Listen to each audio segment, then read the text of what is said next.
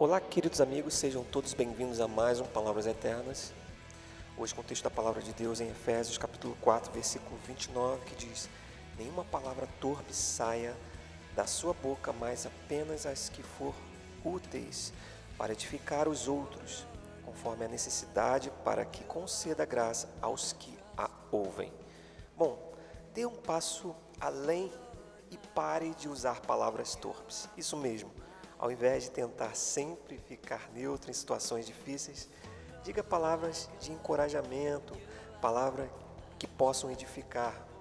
Muitas situações nos deixam propensos a ficar com raiva é, nas situações do dia a dia, como por exemplo quando teu cônjuge ou seu filho ou a sua própria família se esquece de colocar o lixo para fora, esquece de pagar alguma conta ou pegar alguma loja sem pagar e etc.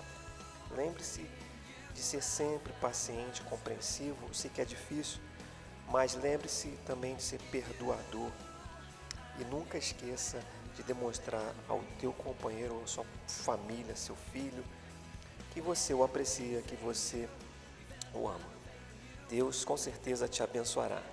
Bom, este foi mais um Palavras Eternas. Que Deus te abençoe e até a próxima.